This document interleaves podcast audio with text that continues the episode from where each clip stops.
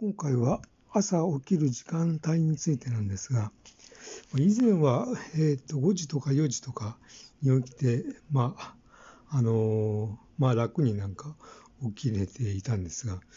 まあ、ここ2、3日なんか、まあちょっと4時とか5時ぐらいには目が覚めるんですが、なんとなく起きる気にならなくて、えー、ちょっとなんか、まあ二度寝するみたいな感じで、朝8時ぐらいに起きると。いうような、ちょっと状況になってですね、